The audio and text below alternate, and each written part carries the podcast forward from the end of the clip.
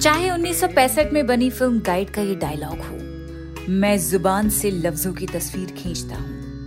या 1970 में बनी फ़िल्म जॉनी मेरा नाम का ये डायलॉग जॉनी बुरे काम तो करता है, लेकिन ईमान के साथ।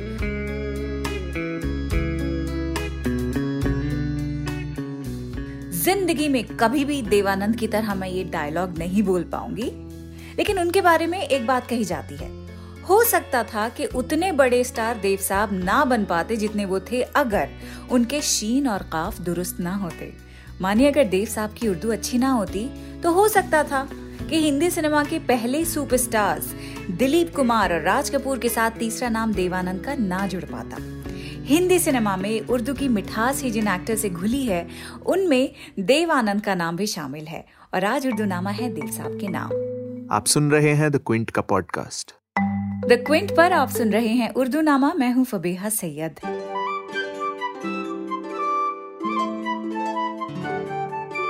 और मैंने तय किया है कि आज इस पॉडकास्ट में मैं अपने आप को टेस्ट करूँगी। देव साहब का एक गाना, पूरा गाने की कोशिश करूँगी। धर्म देव, पिशौरी मल आनंद, पंजाब में तब पैदा हुए थे जब हिंदुस्तान की तकसीम नहीं हुई थी। चार भाई और एक बहन। कुल मिलाकर there were five Anand siblings तीसरे नंबर के देव आनंद और उनसे छोटी उनकी बहन, जो फ़िल्म मेकर शेखर कपूर की अम्मा थी। खैर, देव साहब ने स्कूलिंग डलहौजी से की और जब कॉलेज की बारी आई तो लाहौर चले गए और वहाँ के गवर्नमेंट कॉलेज से इंग्लिश लिटरेचर में बीए की पढ़ाई की। बीए खत्म करने के बाद बॉम्बे में कई नौकरियाँ की। कभी पैंसठ रुपए महीने पर किसी ने इन्हें काम पे रखा। कभी बतौर क्लर्क किसी के यहाँ पिचासी रुपए महीने की तनख्वाह पर काम किया। फ़िल्मों से अभी भी कोई नाता जुड़ नहीं पाया था। लेकिन एक्टिंग का कीड़ा तब काटा जब अशोक कुमार की फ़िल्म अछूत कन्या देखी। और ताजुब की बात यह है कि पहला ब्रेक भी देव साहब को अशोक कुमार ने दिया था। बॉम्बे टॉकीज बैनर की फ़िल्म जिद्दी में जिसमें देवानंद के ऑपोजिट थी Kamini Kaushal. And the film was an instant hit in 1948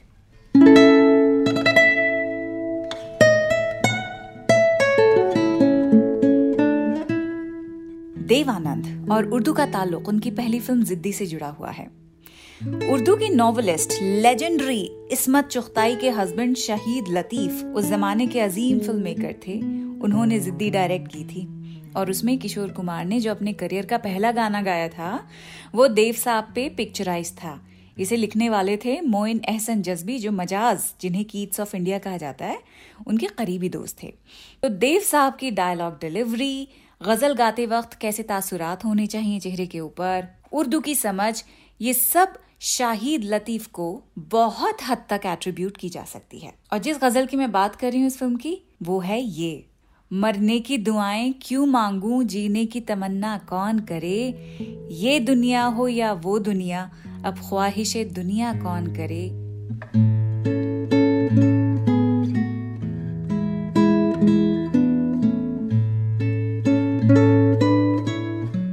जो आग लगाई थी तुमने, उसको तो बुझाया अशकों ने। जो अशकों ने भड़काई है, उस आग को ठंडा कौन करे?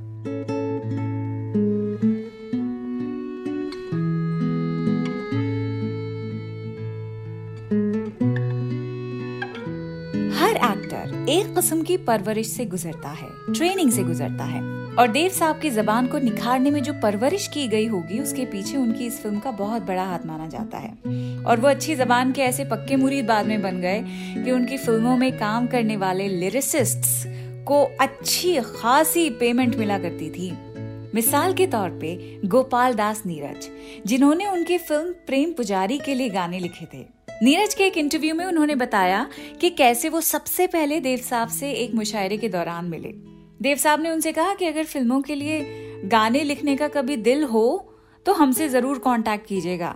तो दस साल के बाद एक पोस्टर देखा मैगजीन में नीरज ने, जो एक्चुअली फ़िल्म का एक्ट था। उन्होंने उसे देखते ही देव साहब को लेटर लिखा कि वो उनकी फ़िल्म में गाना लिखना चाहते हैं। दस दिन के अंदर अंदर उन्हें देव साहब की तरफ़ से मुंबई आने का इनवाइट आ गया।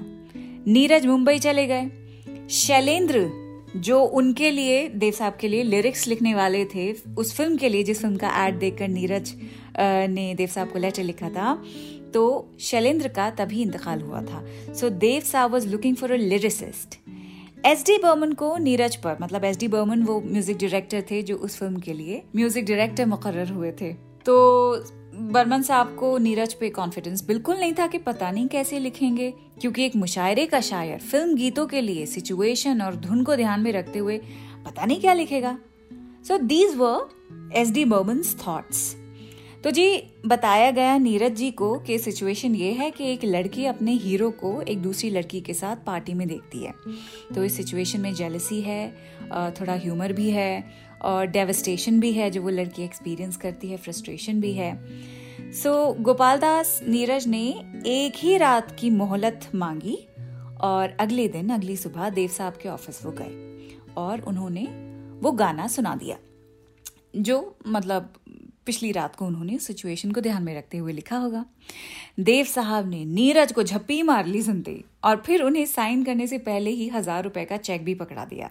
देन इवेंचुअली साइन तो कर ही लिया था और जिस सॉन्ग की यहाँ पे बात हो रही है, वो प्रेम पुजारी का गाना है द सॉन्ग वॉज़ रंगीला रे, ना ना ना ना ना ना ना ना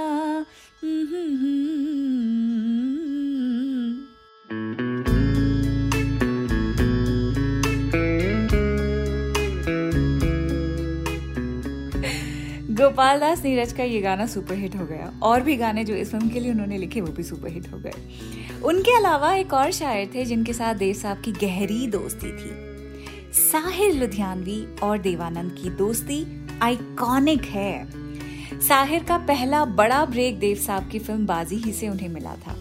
एक दिन बड़े एक्साइटमेंट में वो साहिर से मिलने गए देवानंद। तो उन्होंने साहिर ने उनसे इसकी वजह पूछी कि, भाई वाई यू सो हैप्पी तो देवानंद ने कहा कि यार, पाकिस्तानी एक शायर हैं, हफीज जलंधरी, और उनकी एक नज्म है, अभी तो मैं जवान हूँ। मेरे जहन पे चढ़ी हुई है बहुत ही खूबसूरत नज्म है ये। तुम ना इसी तर्ज और इसी मीटर पे हम दोनों फ़िल्म के लिए कुछ लिखो। साहिर ने बात पे गौर किया, और देव साहब को वो गाना दिया, जिसे हर कोई अपनी जब डेट्स पे जाता है तो वहाँ पे जाके तो नहीं गाता है, पर दिल ही दिल में ज़रूर गुनगुनाता है। और गाना है अभी ना जाओ छोड़ कर के दिल अभी भरा नहीं। अभी ना जाओ छोड़ कर के दिल अभी भरा नहीं। अभी अभी तो आई हो, बहार बन के छाई हो। हवा जरा महक तो ले, नज़र जरा बहक तो ले, नज़र जरा बहक तो ले। ये शाम ढल तो ले, जरा ये दिल संभल तो ले। मैं थोड़ी देर जी तो लूँ। नशे के घूट पी तो लूँ, नशे के घूट पी तो लूँ। अभी तो कुछ कहा नहीं, अभी तो कुछ सुना नहीं। अभी ना जाओ छोड़ कर, कि दिल अभी भरा नहीं। सितारे झिलमिला उठे सितारे झिलमिला उठे चराग जगमगा उठे। बस अब ना मुझको टोकना, बस अब ना मुझको टोकना, न बढ़ के राह रोकना। अगर मैं रुक गई अभी तो जाना पाऊँगी कभी। यही कहोगे तुम सदा कि दिल, अभी नहीं भरा। जो ख़त्म हो किसी जगह, ये ऐसा सिलसिला नहीं। अभी ना जाओ छोड़ कर के दिल अभी भरा नहीं। ओहो जी, ओहो मुझ जैसी नॉन सिंगर की हसरत पूरी हो गई है। पहली बार अपनी ज़िंदगी में बाई गॉड पहली बार मैंने इस गाने को बिना अटके गाया I am so proud of myself मज़ा आ गया। सिर्फ़ गाने ही नहीं उर्दू देवानंद के डायलॉग्स में भी वज़न डालती थी।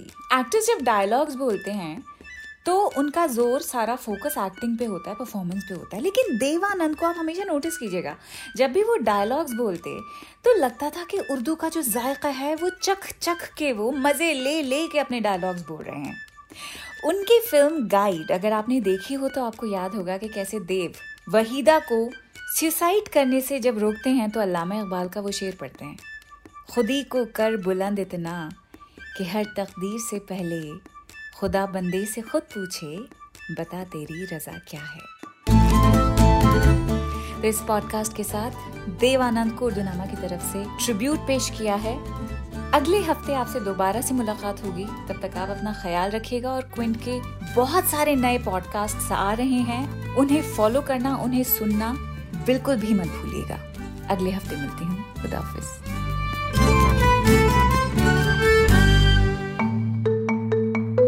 आप सुन रहे थे द क्विंट का पॉडकास्ट